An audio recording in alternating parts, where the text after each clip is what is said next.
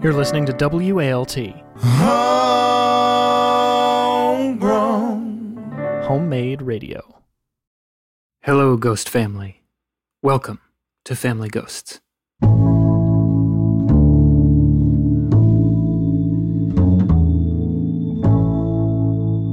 If you've been listening to the show since our first season, you probably figured out that my parents are no longer married, and that their divorce and the circumstances surrounding it are a wound that I carry. I know it's hardly the most serious wound that a person can suffer, but that doesn't change the fact that when it all went down, it was extremely painful for me. It reordered my understanding of how the world worked and how relationships were supposed to work. It left me with questions I'm still sorting through to this day.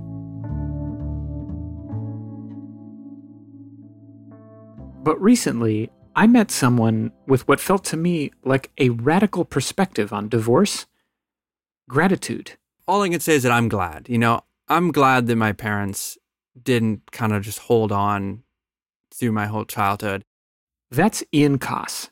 He's a radio reporter and producer, and he has been reflecting on his parents' relationship a lot recently because he's been working on a documentary about divorce. But not just divorce as a general concept. You see, divorce is, well, it's sort of Ian's family ghost. Seven years ago, I asked my partner Kelsey if she would marry me. I did that despite the fact that every living member of my family who had ever been married had also gotten divorced. My parents, all my aunts and uncles on both sides, my only living great uncle, my only living grandparent, not to mention some of my great grandparents, all had been married and all had been divorced, some of them twice. So, how did Ian reach this place of gratitude for his parents' separation? And does his own marriage stand a chance? And what is it exactly that we're even hoping for when we make a lifetime commitment to a person? Those are just a few of the questions that Ian explores in his new podcast, Forever is a Long Time, which just came out a couple weeks ago. And when I heard it, I found it completely engrossing, not to mention harrowing, intense, and very moving. So today on the show, I'm going to play you the first episode of Forever is a Long Time, as well as a conversation I had with Ian about the mind bending process of reporting on your own family, something that still bewilders me no matter how many times I do it. Sorry about that, family. But as Ian reminded me, no matter how gnarly it gets, it never fails to produce revelations that you never saw coming. In so many cases, it really seems like the marriage was the mistake, and the divorce was the better the better decision of the two. From WALTFM and PRX, you're listening to Family Ghosts. After the break, Ian Coss presents Forever is a Long Time, Part 1 Ellen and Tom. We'll be right back.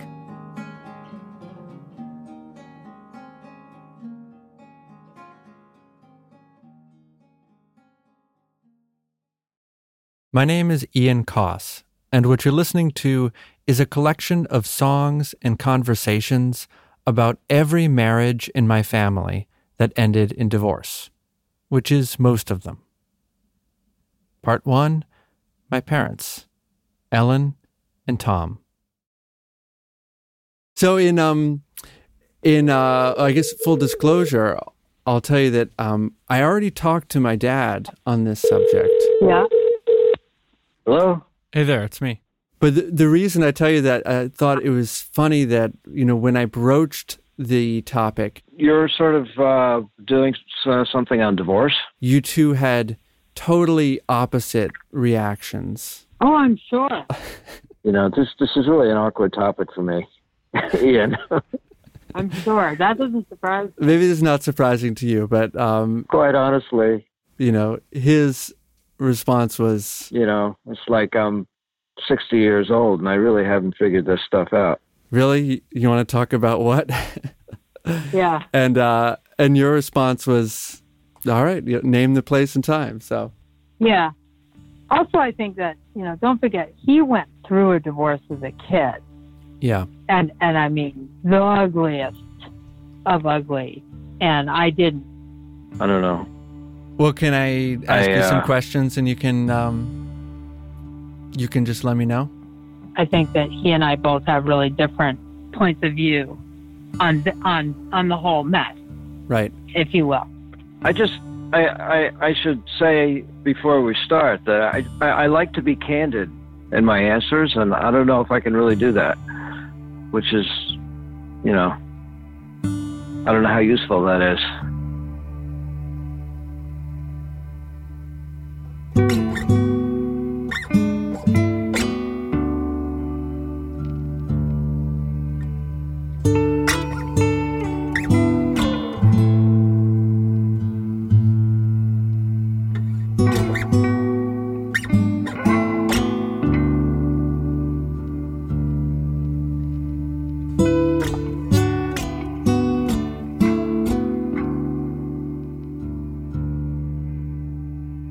Parents divorced when I was eight years old.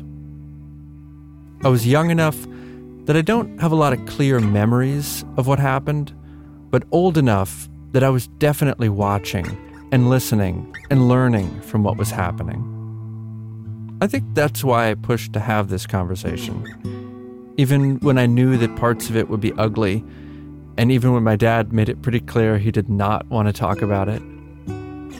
I felt like I had a right to know, to know consciously at least, the lessons and examples that I had almost certainly internalized as a little kid.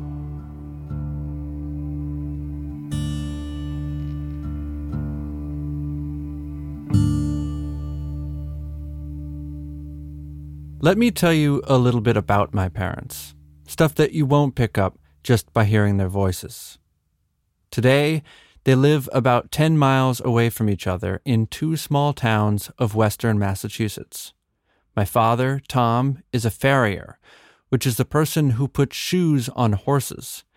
He drives a truck with a forge in the back that's hot enough to melt solid iron. My mother, Ellen, used to work as a paramedic in town. Then she taught eighth grade science, and to this day, I will meet former students of hers who tell me that she is the best teacher they've ever had. I take these things for granted, like I think most children take their parents' lives for granted. It's easy to forget that in all likelihood, none of these things would be true if my parents had never met and had two children, my brother and I. You know, in a lot of families, this sort of like, how did your parents meet is a, a familiar topic of conversation, something that's part of the family lore, but it was never part of our family lore. I don't even think I know Uh. how you guys met. Oh, well, Tom had been working in Hinsdale, New Hampshire, and then I rode my bicycle down from there. and he was out of a job and I would say that I was a little bit at loose ends at that point in my life. and actually I knew Eric. My brother had gotten a job at uh, Friends World College in Huntington, Long Island. The uh, creepy dorms were up top, and those were the ones that had been put there back um, during the Cold War. I think I might have gotten some kind of job to do some maintenance work on the building. What it boils down to is that there were these wacky army barracks that looked like they'd been put up in about 10 minutes. And at that time, your mother returned from Kenya. And a little bit extra crazy because I'd really gone, I mean, I'd been gone for two years.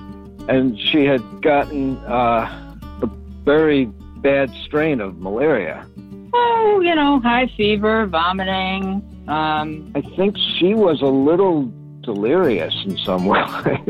oh, I, I still had it. you know, it, it's episodic and it, it comes and goes. And it. It isn't pretty.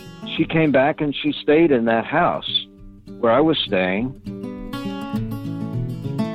And the first day I met him, he had turned up in my kitchen, was the way I looked at it. And uh, she kind of made the first move, as I recall. And he was eating this uh, just absolutely magnificent sandwich. And he held up half of the sandwich and said, Are you hungry? Would you like some? That's how we met.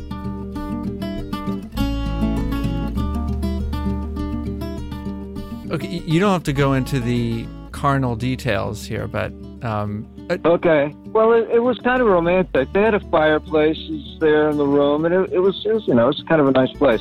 The thing about Tom and me is that we actually have a ton of stuff in common, despite being so different. We hung out, we got to know each other, and then There was just one fateful night. Oh, the rest is history. she announced to me that, that she was pregnant.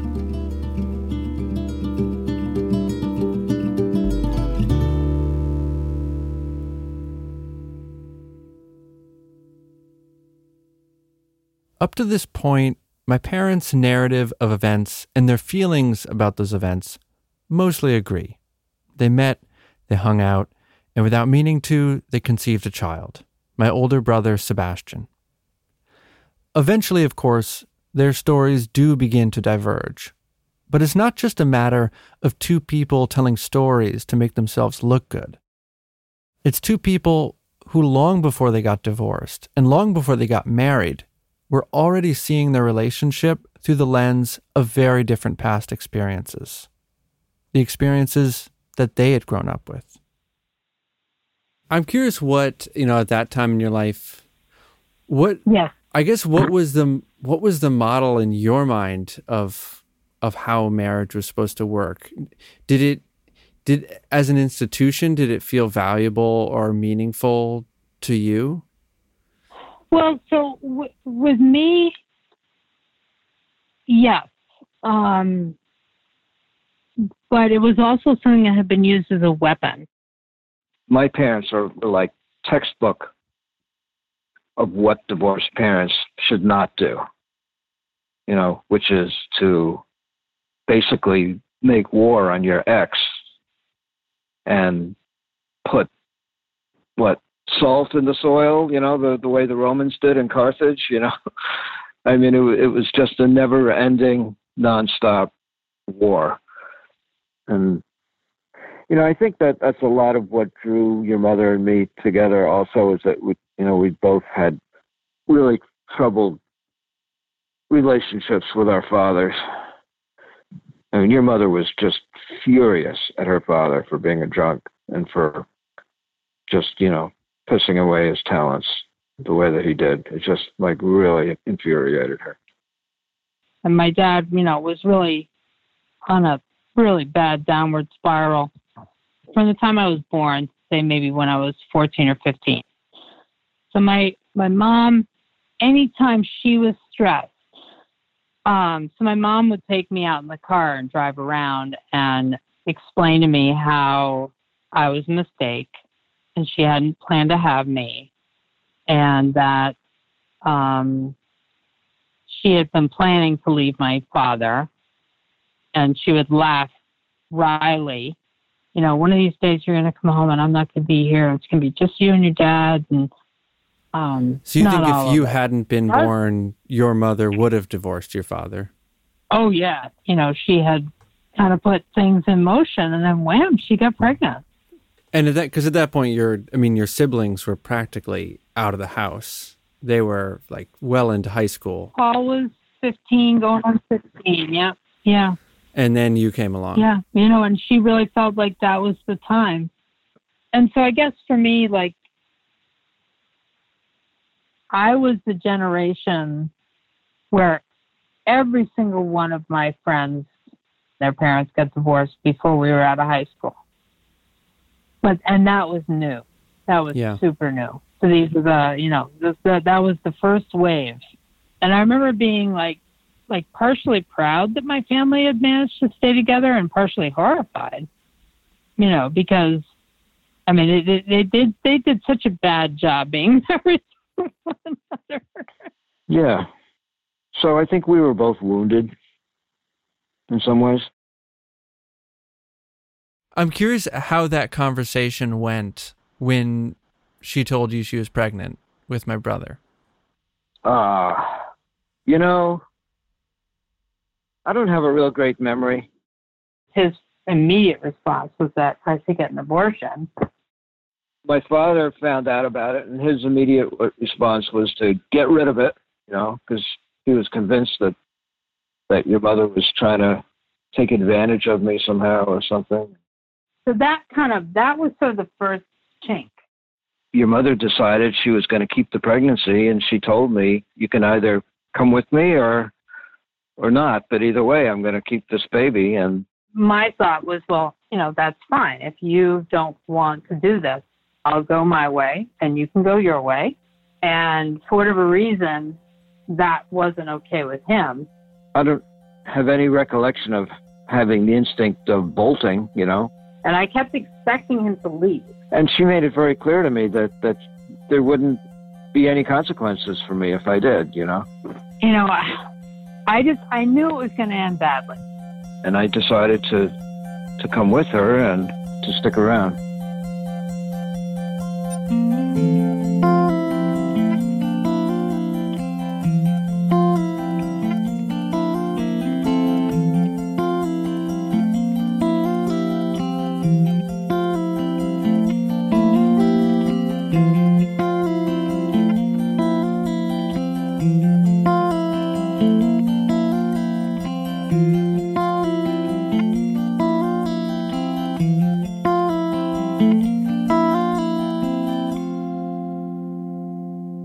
So keep going with the story then. How, you go to Tennessee, Sebastian is born, you wind up back in Massachusetts, I'm born. Uh-huh. At what point did And you were also unplanned. Right. I don't know if, if your mother ever told you that or not. oh for two. I guess maybe my the thing the next thing I'm curious about is when did the idea of getting married enter the conversation? Because I was at your wedding. I mean, I was already born. I was a couple years old. When did the conversation start? To, oh, I guess we should get married. Uh, you should probably ask your mother that. So it, it was her. i- It, Uh. it was her idea. totally her idea. So we talked about it and decided that for tax purposes, it would be more sensible if we got married. You know, I was perfectly content to live in sin, but your mother really wanted us to be married. It wasn't, there was no proposal, there was no, I love you, and none of that stuff. Um, I bought my own ring. Yeah, that's how that happened. We did that, and then I don't know, maybe three, four years, or even less after that, I mean, we barely were married for two years. It was like 18 months. she asked for a divorce. So I mean, I, I never understood why Tom stayed with me. I really didn't. I mean, it was always a mystery to me because I don't think he ever loved me. He never said so. Mm-hmm. I think that she would tell you that I didn't love her and that I was just sticking around to, to, to be with you guys. And there's probably some truth to that. And I, there were times I wondered what, you know, like late at night, whether he was coming home. And I'm sure that there were times when he was thinking to himself, shit, if I just keep driving, it would be easier that way, you know? But I never would have ended it because I didn't want to put you and Sebastian through what, what, what I went through. You know, even if the marriage was not ideal. But I just knew that I was hurting him and he was hurting me. And that despite the fact that we had two beautiful children together, we would be better apart. Yeah. And I was really sure of it.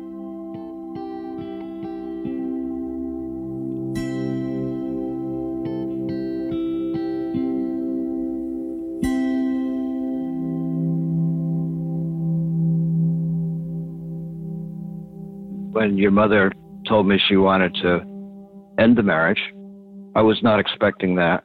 He went completely bonkers. I mean, now- now now we're we're getting into like stuff that's a little uncomfortable. We agreed that we would not get lawyers. You know, it's like he said, she said, and You know, he wanted a lot of stuff. you know, I mean, divorce is never a pretty thing. Like, this is a little weird. You know, we had that bump in the road when when she took out a restraining order. We got into a pretty serious physical altercation, Your mom and I had a fight about something. and I called the police. And I, in the heat of the moment, and, and you know, not being very smart, I put my finger on the button, you know, and said, "No, don't call the cops." And that was bad. And I got in my truck, and I was, I remember stopping. There was a payphone, and calling her, you know, and saying, "I hope everything's cool and everything." And but apparently, the cops showed up, And that's how we ended up with this restraining order, a restraining order against me. Mhm. which, of course, didn't make me any friends. That was that was probably the the low point in the whole thing. I didn't know any of this stuff before about the police coming, the restraining order, and really it just keeps going. He gave me a scare. There's the story of the actual divorce proceedings. I think it took a you know close to a year. He called me and said, just so you know, I'm not going to sign it.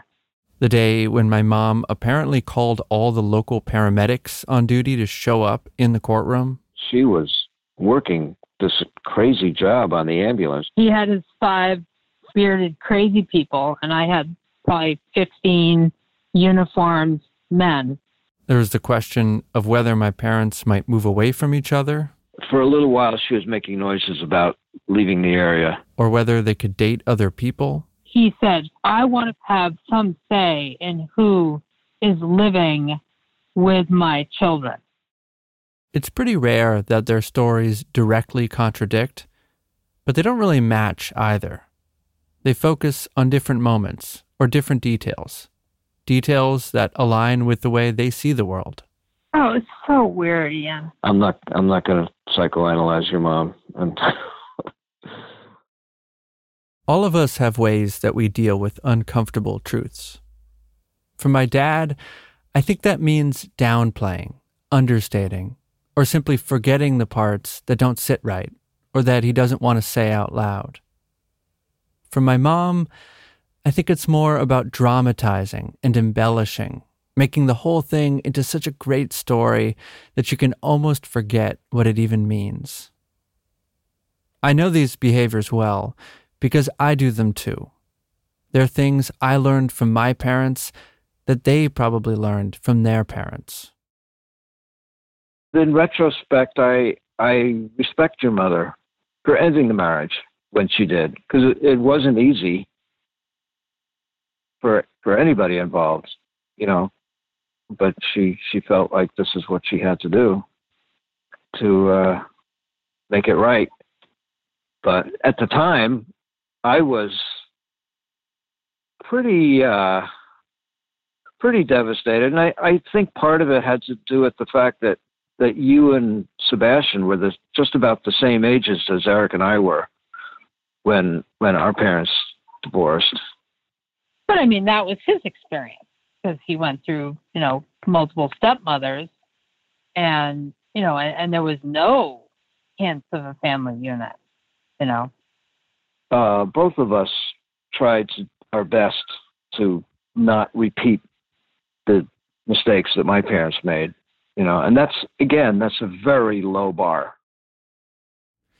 I mean, in in hindsight, I'm uh, yeah, I'm really grateful that you guys split up when you did and went on to choose your own lives and your own homes and your own partners again.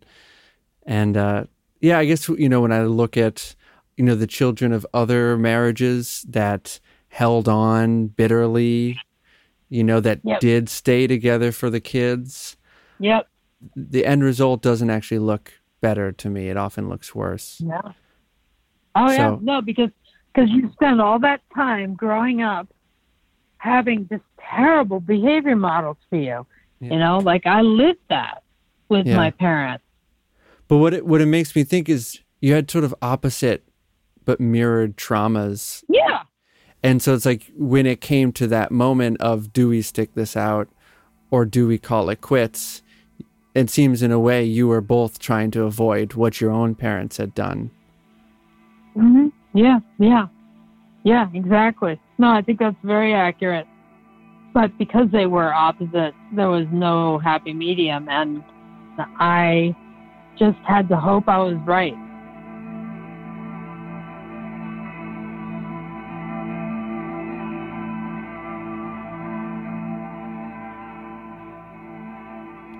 Do you remember do you remember how Sebastian and I responded to you guys getting divorced? Cuz I have no memory of this. Well, that's interesting. You should mention that because that's one of the few scenes that I really can picture. There was a, a therapist there at the Worthington Health Center. Can can you picture that? Yep. Up up on the hill in Worthington. Yeah. We brought you guys there to tell you that we were getting divorced. I remember that these tears just sort of spontaneously popped out of your eyes, and you just like, I don't know, I just it was unlike you because you're you're quite you're you know quite stoic in a lot of ways, but you just like cried instantly, and I I can still see that now.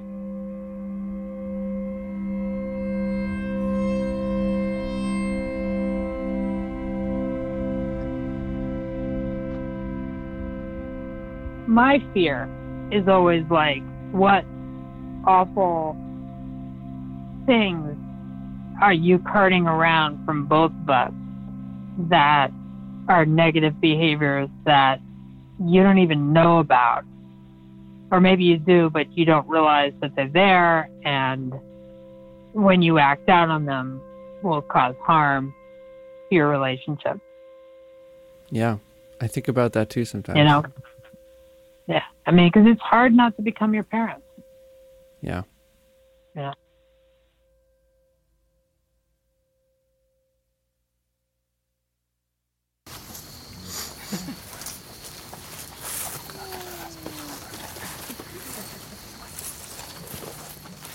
Six years ago, I got married. My parents were there, and they both spoke. My dad, reading from prepared notes on yellow legal pad, Two atoms move to share their electrons on equal terms. and my mom, riffing her way through an anecdote with totally over the top gestures. and huge doe eyes and, and blink blink and, and, and like everyone's playing with the puppies and she's As always, gazing at Ian, They were their very different selves. who was completely oblivious. And when, when we got in the It's hard to view your parents' relationship as a mistake when it's the only reason you could possibly exist. But I think I've always known that my parents made mistakes, and that given the chance, I would act differently. Maybe find a way to express myself more fully, or make decisions with more care and compassion. What I really didn't know until now is that they were trying to do the same thing to avoid the mistakes of their parents, to take the models they'd grown up with and the examples they'd internalized and do better.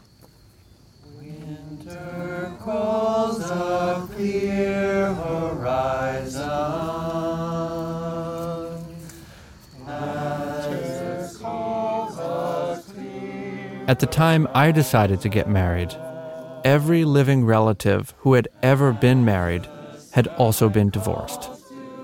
My parents, of course, all my aunts and uncles on both sides, my only living great uncle, my only living grandparent, all had been married and all had been divorced, some twice.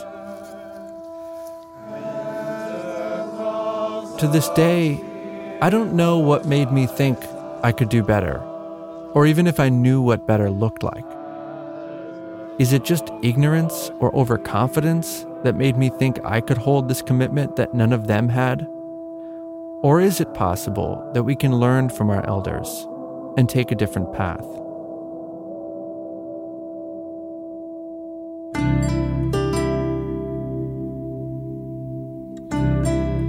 I can't know that yet, but I've been talking Hello. Hey, Ian. to every one of those relatives who was there that day How are you? Oh, hi, Ian. Hi, how are you? about their marriages. At that moment, all my friends were getting married. They really thought I would be with him for the rest of my life. and their divorces. The fuse was lit. I think it takes a lot of courage to change the direction of your life. I was sort of expecting it to be more um, fulfilling. Just like with my parents, there are pieces of these stories I knew already, There was so much compensating, uh, really on both sides, for the other person not being the person that you really wanted them to be. but many pieces that I didn't. I get very cold. I was, I get, I withdraw. And there are other pieces, pieces that I've been carrying around with me this whole time, even if I didn't know it. Oh, God, marriage really doesn't mean a thing to me. I didn't want to pass that legacy on to my kids. They did a lot of stuff to fuck you up, but you also get gifts. You sort of start to feel like you're good and sufficient reasons. Maybe they really weren't so good and sufficient for who you actually become. These are the conversations I'll be sharing in the rest of the series. It's called Forever is a Long Time. In part two, I talked to my grandmother about her marriage, the one my father described as a very low bar, the one he was trying desperately not to repeat.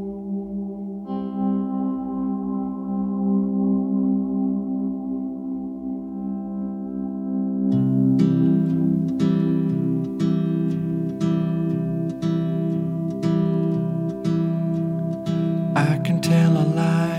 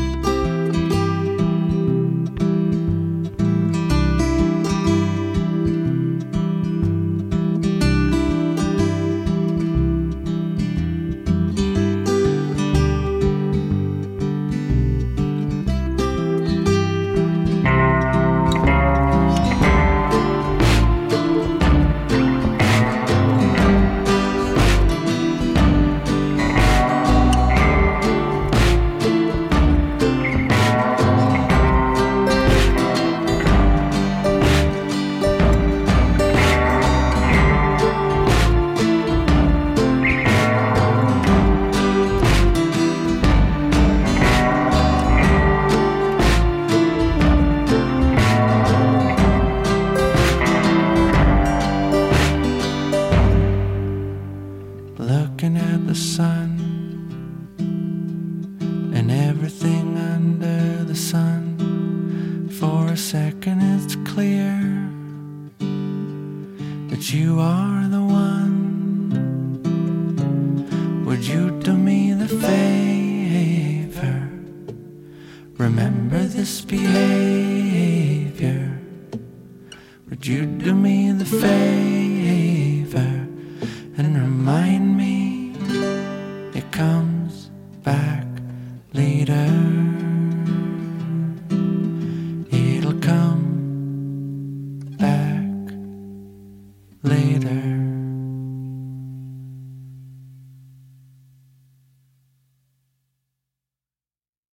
That was part one of Forever is a Long Time by Ian Coss. Stay tuned after the break for my conversation with Ian about that song you just heard, the forge in the back of his dad's truck, and that unexpected feeling of gratitude for his parents' divorce. Family Ghosts will continue in a moment. The song that you perform, the refrain is Will you do me the favor yes. and watch for this behavior? Yes. Because it, yeah, it comes back later. It comes back later, right? And I loved the choice to end with songs, and I'm curious what made you feel like that was uh, uh, the way that the kind of exclamation point that you wanted to put on these episodes. Or is it a question mark? yeah, question mark would be a more appropriate form of, of punct, or an ellipsis, maybe. An ellipsis. Yes, I think that's exactly it. Where did the songs come from? Were they all inspired by the conversations that you had? Were they were any did were any of them pre-existing? How, tell me about that. It actually began with music. Mm. Before I even conceived of the idea of interviewing all my family members and editing it into a podcast, I had a batch of songs I was working on. And songwriting for me is definitely a way of like kind of plumbing the subconscious a little bit, of like taking whims and uh, momentary um, uh, fantasies and kind of like letting them play out. And I, I don't know exactly why or what started it, but I did start to amass this body of material that all kind of, it was like I was writing a breakup album, but I wasn't breaking up. But I was thinking about why people break up and how how relationships that kind of develop over a long period of time and, and unwind and un- and fall apart. And so it's for some reason that's what set me towards well maybe I could um, pair these with something. And, and, then in the process of doing that, it, it's sort of um, flipped upside down, and now it feels primarily like a documentary with music woven into it. Uh huh. Um, uh huh. what that means for the whole is that the songs all predate the interviews. None of the songs are written about the Mhm. stories Mhm. in the show. Okay. I think of it more of like a cheese and wine pairing or something. It's not a uh, it's Right. not a, a dissect a musical dissection of the story. Right. Yeah. Well, the best documentaries do feel like a rich meal, not just Mm-hmm. narr- narrative broccoli, you know, or educational Yeah. broccoli.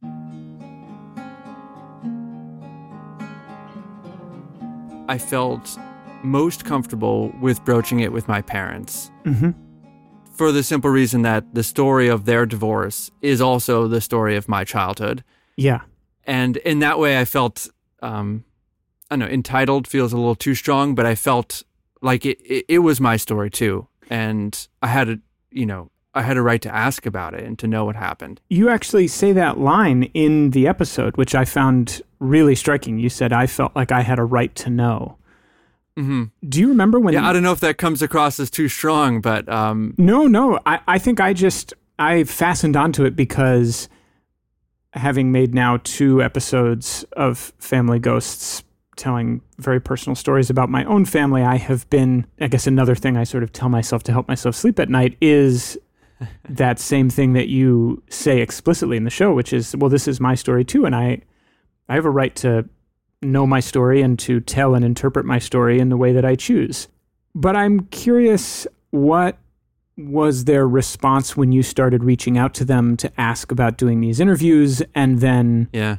as they have to whatever extent they've heard the project as it's taken shape how has that do you think informed their reactions to it The only resistance I got from any of my family members was uh, from my father, which you hear in the first episode. Yeah.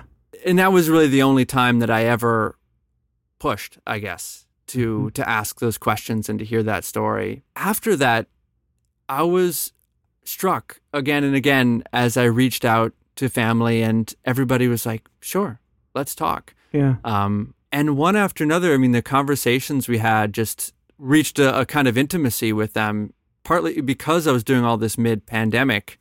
You know, I didn't see these relatives, most of them, for over a year. And yet we had these really intimate conversations about things that we just never talked about. One of the things I think about frequently with family ghosts is people always want to know how do you get people to talk to you for this? Uh, uh, You're asking them to reflect on and speak openly about such sensitive topics. And it's Yeah. true that is a an obstacle sometimes, a sensitivity that I try to maintain in, in doing the work. But I think something people don't think about maybe is that it cuts both ways because Mhm. what you're also doing in asking people about this stuff is giving them an opportunity to express themselves about something that maybe they've never had a chance to do Mhm. before or or to think about it as part of a story rather than just an intense experience or to look back on it in conversation with somebody who they know will be compassionate and that is not exactly a common opportunity most people in their lives outside of maybe a therapist or a spouse or partner if you're fortunate don't get the opportunity to Mhm. to sit in reflection in that way I did this uh, audio series once that was all stories of addiction. mm-hmm. I was working with this theater company and they would interview people about their lives and experiences and then adapt them into short audio plays. Mm-hmm. And I remember as part of it, we played back the stories for the people whose lives they're based on. And one of the women who we, whose story we told, I mean, it was this heart wrenching story about uh, her mother had essentially kind of like gotten her addicted to pills at a very young age Mm-hmm. um, as a way of kind of like parenting, essentially, Mm. managing her, and uh, and just had this really gut wrenching relationship that ultimately ended up with them just like severing ties entirely.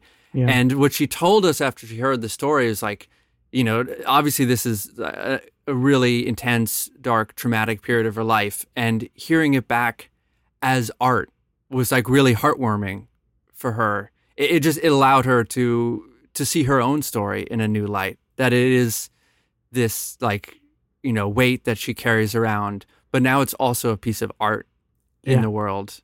one of the things I think is important about getting that feedback is that it reminds you that in doing this work, you you, you have to draw these narrative lines that you Yeah. would not draw as a member of a family, and you have to do this odd work of establishing people in your life who are family members or or friends or loved ones hmm as characters who will Yeah, right. perform certain storytelling functions. And Yeah, exactly. I'm curious to know. Uh, well, first, I want to ask you about one of my favorite details from actually very early in the episode that folks will have just listened when they, to when they hear this, which is the the detail about your dad keeping the forge in the back of his truck. Sure. I I love that detail so much, and I have a thought about. Well, I can tell you what it meant to me to hear about it in the context of the full episode, but first, tell me why you chose that detail. Well, the the details, some of the details I was trying to draw out about my parents Mhm. were these facets of their lives that, as I say in there, I take for granted, Mm-hmm. seem sort of inevitable to their being, but in fact are just like things that happen to happen largely because they fell into this relationship with each other. Right. Um, Mhm. My father was not like a horse person growing up. He had no, uh, you know, driving desire to work with horses. He had been working in construction when I was very young, and uh, my mom, who was teaching horseback riding at the time, pointed him towards, "Hey, maybe you should learn to become a farrier. It's you know, it's a Mhm. similar kind of trade. You work with your hands." Uh, you can run your own business, but the the work is a little bit more steady because you just have your clientele of horse owners. And you just sort of make the rounds and Mhm. um, trim the hoofs and put on new shoes and do that work. So uh, the fact that he was and is to this day a farrier is just one of these paths that he Mhm. happened to go down because of the way his relationship with my mother unfolded. Um, I think that's how I arrived at the image of the forge, this very particular aspect of him Yeah, that uh, could have not happened at all, but it did. that's interesting. Yeah, uh, and and it's cool to hear about the fact that the work that he did and still does. It sounds like is something that he found through his relationship with your mom, which I don't think is explicitly said in the episode, but makes sense No. based on the way that we come to know them in the story. Yeah. I I have to tell you though, Ian, I think it also serves this other really wonderful metaphorical function. Tell me about it. Uh, this is great. He, I get a strong sense of your dad as somebody who maybe believes that he can bend situations to his will in a sense. Like Mm. a forge is something that you use to to bend metal into a, a functional shape, right? And Yeah. It's so striking the scene where he talks about he and your mom have this physical altercation and he leaves and he calls her uh, he tries to get her to not call the cops and then he leaves and calls the house and and tries to kind of make the whole thing go away and it doesn't Yeah. work out that way for him. But the idea that he is a person who thinks maybe he can bring to bear that kind of Mm. molding or shaping on a situation rhymes really nicely with the forge image. Yeah. That's interesting. Yeah, I mean, uh, I I don't think I deployed it as a deliberate metaphor. Mhm, mhm. Um, but I see that. I see what you're talking about, and um, not only in his story, but so many of these stories, there is this real feeling on the part of some of my family members that they can kind of they can bend this situation Uh-huh. or bend this person, and it never really happens. Yeah. Did did this process of turning your parents into characters for the story change the way that you think about them in your dealings with them in your own life? I do think it's changed a little bit, and if if anything, it's gone from a kind of failure mindset to a course correction mindset. You Mhm, know, mhm. I think instinctively, I've always thought of divorce as a failure. Yeah, as a marriage that failed, um, that maybe could have been saved if people had acted a little bit more thoughtfully. So one of the questions I was going into these conversations with was like, okay, where did they go wrong? And how could I avoid that mistake for myself, right? Like, how can I not go wrong where they went wrong and, and not get divorced like they got divorced? And then in hearing the stories of my parents, but also my grandparents and my aunts and my uncles, in so many cases, it really seems like the marriage was the mistake and the divorce was the better the better decision of the two, um, or just that there's sort of a a uh, a more productive way of looking at divorce, which is somebody taking their lives into their own hands and and making a change and taking something that's not working, uh, that's harmful or toxic, and and changing it. I just love what you're saying about this so much. I mean, the takeaway I'm I'm getting from it is that maybe the lesson of your project is to always be mindful of the choice and agency we have in setting our the course of our relationships and that just because it was a mistake to get married does not mean we have to make the continued mistake of staying together. Yeah. Yeah. My, uh, my dad said at one point, you know, who's to say, you know, if you were married for 10 years and you have 10 really healthy, productive, happy years, and then it it's no longer serving you both and you split up, like who's to say that's a failure? yeah.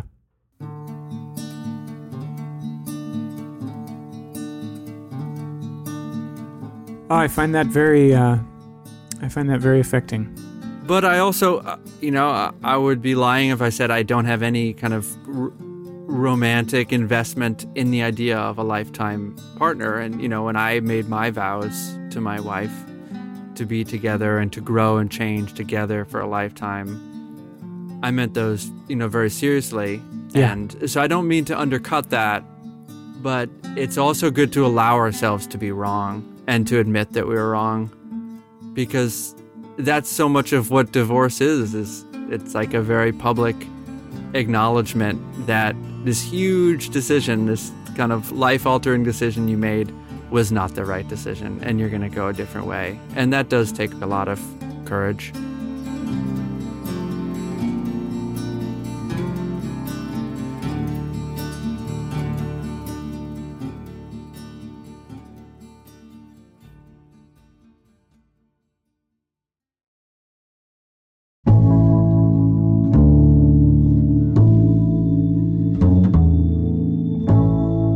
Ghosts is hosted, produced, edited, and mixed by me, Sam Dingman. All five episodes of Forever is a Long Time are available now, wherever you listen to podcasts, and I couldn't recommend them more highly. If you want to hear more of my conversation with Ian about creating the series, you can find a much longer version of it in our Patreon feed, which you can access for just $5 per month at patreon.com slash familyghosts. If you're not a member already, I hope you'll consider joining. In addition to bonus episodes like that longer episode with Ian, you also get ad free versions of all of our stories. But if you don't have the means to join the Patreon, no worries. Thank you for listening, and please consider supporting the show in a different way by leaving us a review in Apple Podcasts. It will take 30 seconds of your life and make a huge difference in the life of Family Ghosts. Our show art is by Teddy Blanks, and our theme song is by Louis Guerra. Special thanks this week to Mark Pagan for putting Ian and me in touch. You can find the full Family Ghosts archive at familyghostspodcast.com and follow us on Twitter and Instagram at FamGhoShow. That's F A M G H O Show. We'll be back in two weeks with an all new episode of Family Ghosts where every house is haunted. Thank you for listening, Ghost Family. I'll talk to you then.